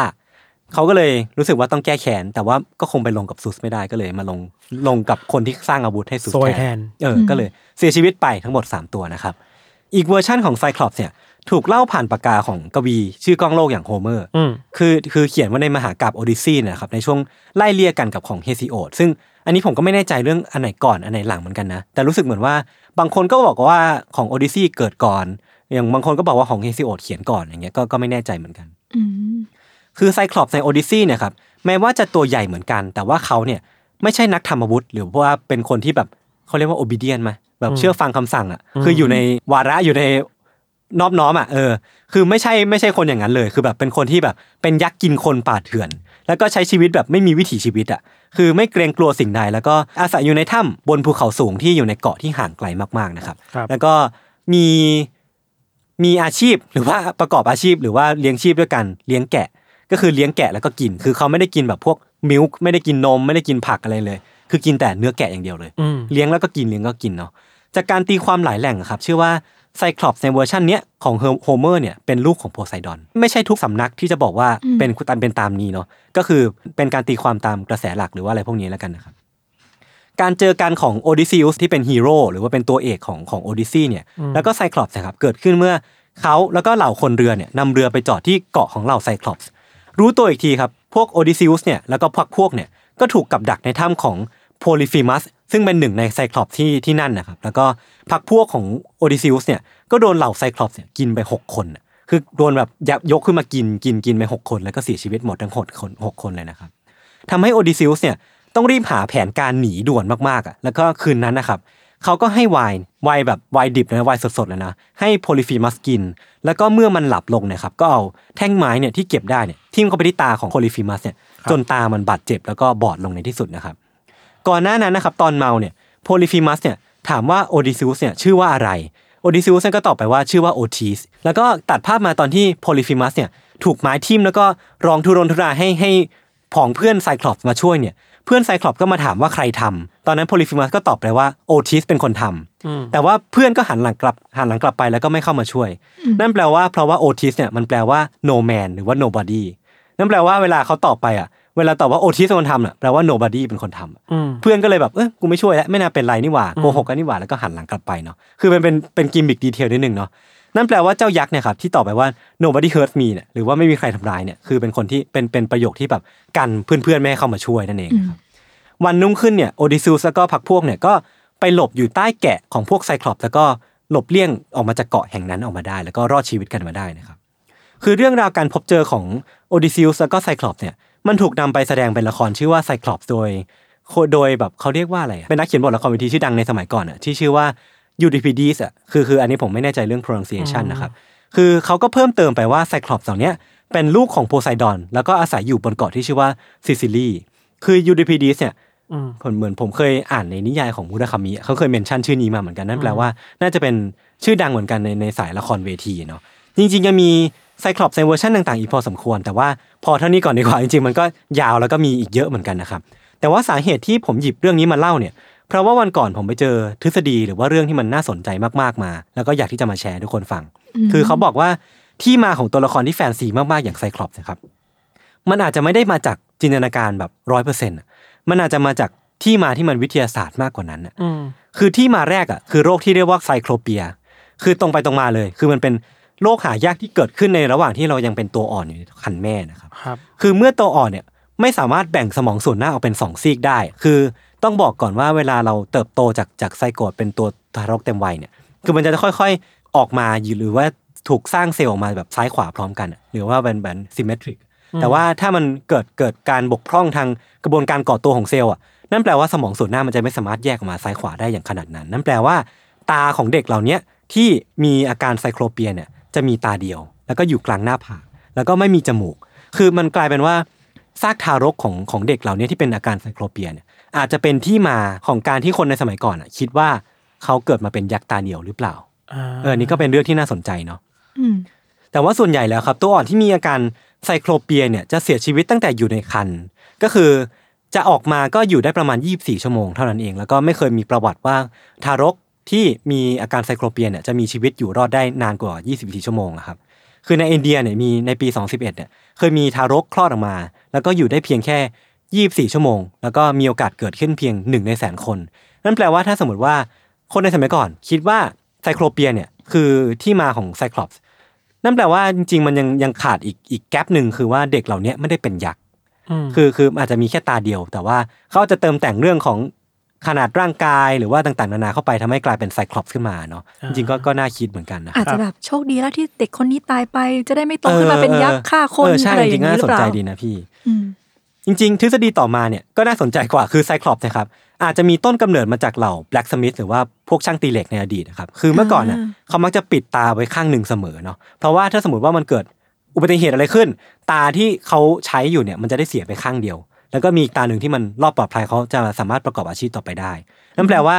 ไซคลอปส์ในในนิยายของเฮซิโอดครับ คือเอาเขาเป็นช่างตีเหล็กเหมือนกัน เป็นแบล็กสมิธเหมือนกัน เป็นมีความสามารถในการคราฟแมนชิพเหมือนกัน ก็อาจจะมีที่มาจากสิ่งนี้ก็เป็นไปได้เหมือนกัน อื นะ ม เออ อีกทฤษฎีหนึ่งครับที่น่าสนใจมากมันมาจากเหล่านักบรรพชีวินวิทยา ชื่อว่าออเทนิโออาเบลเขาเนี่ยชี้ให้เห็นถึงความคล้ายคลึงกันบางอย่างของไซคลอปส์เนี่ยกับกระโหลกของสิ่งมีชีวิตชนิดหนึ่ง นั่นคือกระโหลกของช้าง อ่า ยังไง เออ ยังไง คือถ้าพูดได้ชัดนะครับมึงกะกะโหลกของช้างแคระอะคือ The Dwarf อ่า Elephant อ่ะมันเป็น อ่า สายพันธุ์โบราณที่มันสูญพันธุ์ไปเมื่อหมื่นปีก่อนแล้วแหละ แต่ว่าจากการค้นพบฟอสซิลกะโหลกของ The Dwarf Elephant เนะครับมันทำให้เกิดเอะขึ้นมาว่า หรือนี่จะเป็นต้นกำเนิดไอเดียของไซคลอปชาวกรีกกันนะคือพี่ทันกับพี่วิวลองเสิร์ชกันได้เลยตอนเนี้ย The Dwarf Elephant Skull คือมันจะเห็นได้ชัดมากเลยว่ามันจะเป็นมันไม่ได้ต่างจากของคนมากอ่ะแล้วมันมีรูโบตรงกลางใหญ่มากอ่ะคือคนในอดีตเนี่ยก็เลยคิดว่ารูโบตรงกลางนั้นอ่ะ อาจจะเป็นที่อยู่ของตาดวงโตกลางหน้าผากก็เป็นไปได้นะ เออ แล้วก็ที่น่าสนใจอะครับ ที่เกาะซิซิลีอ่ะบริเวณทะเลเมดิเตอร์เรเนียนอะมันมีการค้นพบฟอสซิลของ The Wolf Elephant ด้วย แล้วก็มันเป็นเกาะเดียวกับที่ UDPDs เนี่ยบอกว่า Polyphemus อยู่อะ จำได้ไหมพี่ อืมจำได้ เออคือ จำได้ คือมันก็เลยเชื่อมโยงกันอะว่าแบบเฮ้ยหรือว่ามันมีคนไปเจอฟอสซิลในเกาะนี้ แล้วก็ตีความออกไปว่ามันเป็นฟอสซิลกระโหลกของไซคลอปส์ก็เป็นไปได้นะ ก็คล้ายๆกับที่เราคุยกันเมื่อมังกร ใช่ อยู่เมื่อกี้ ใช่ เลย ใช่ใช่เออก ะโหลก คือกระโหลกของเดอะวอลเฟลเฟนมันใหญ่กว่ามนุษย์แค่สองเท่าเองอะ ก็จะบอกว่า เพิ่งเปิดรูปดูเนี่ย อืม เออว่ะ ถ้าเป็นเราเนี่ย ใช่ว่ะ เออ กูเชื่ อเลย ไซคอปมีจริง ไซคอปมีจริง เออมันเหมือนมากแล้วเราจะโฟโฟกัสแค่ตรงกลางอ่ะ ที่เป็นรูโบอ่ะ อืม มากกว่าตาสองข้างอ่ะ ใช่ใช่ เออเออน่าสนใจมากน่าสนใจมาก คือมันก็ยังไม่มีข้อสรุปนะครับ แต่ว่ามันก็น่าสนใจมากๆ คือนักวิทยาศาสตร์เนี่ยบอกว่ายักษ์ในจินตนาการของคนเนี่ยครับมันอาจจะจากมาจากโรคยักษ์ก็ได้ คือจริงๆในบนโลกนี้ก็จะมีโรคโรคยักษ์อยู่เนาะที่ทำให้คนที่เกิดออกมามีลักษณะร่างกายที่ใหญ่โตผิดปกติ คนก็เลยคิดว่าอ่ะคนเหล่านี้แหละคือยักษ์ในอดีต หรือว่าการเจอฟอสซิลวานการเจอฟอสซิลสัตว์สัตว์ตัวใหญ่ๆเนี่ยก็อาจจะทำให้คนเข้าใจผิดแล้วก็จินตนาการกันไปใหญ่โตอย่างที่เราได้คุยกันก่อนหน้านี้เนาะ ม เออ ก็เป็นเรื่องที่แบบเออ น่าสนใจมาก ๆ แล้วก็ อืม มันยังมีทฤษฎีอีกเยอะแยะมากมายที่บอกว่าไซคลอปส์อะครับ เกิดขึ้นมาจากหลักฐานทางวิทยาศาสตร์บางอย่าง ซึ่งก็ไปสามารถหาข้อมูลต่อกันได้เนาะ อืม จริงๆ ก็วันนี้ที่ผมเตรียมมาก็มีประมาณนี้ฮะ อ่า อืม ถ้าสมมติว่าพวกเราย้อนกลับไปในยุคนั้นนะครับ แล้วเราไปเจอกระโหลกของ ช้าง เออ ชนิดนี้อะ เออ เออว่ะแล้วก็มีความจำมีข้อมูลที่จำกัดเหมือนกันนะในการจะตีความว่า นี่คืออะไรอ่ะ ใช่ ใช่ไหม ใช่ ยิ่งสมมติถ้าเจอแค่หัวอะ เออ ไม่เจอกระโหลกชิ้นอื่นอ่ะ เออ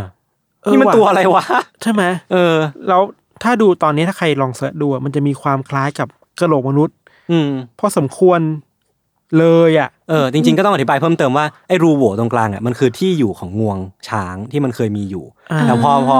พอมันกลายเป็นเหลือแค่กระดูกอ่ะมันก็เลยกลายเป็นรูโหว่ตรงกลางที่มันอาจจะเป็นตาของไซคลอปส์ก็เป็นไปได้อะไรเงี้ยครับ อ่าเหมือนสมมุติว่าเราต่อกันน้ำตัวหนึ่งเรา เออ ดูบทตัวนั้นเป็นแบบจุดเชื่อมเอางวงมาใส่ เออใช่ เมื่อเมื่อร่างกายมันย่อยสลายไปแล้ว อืม งวงหาย ก็เหลือวูรูโหว่ รูโว อืม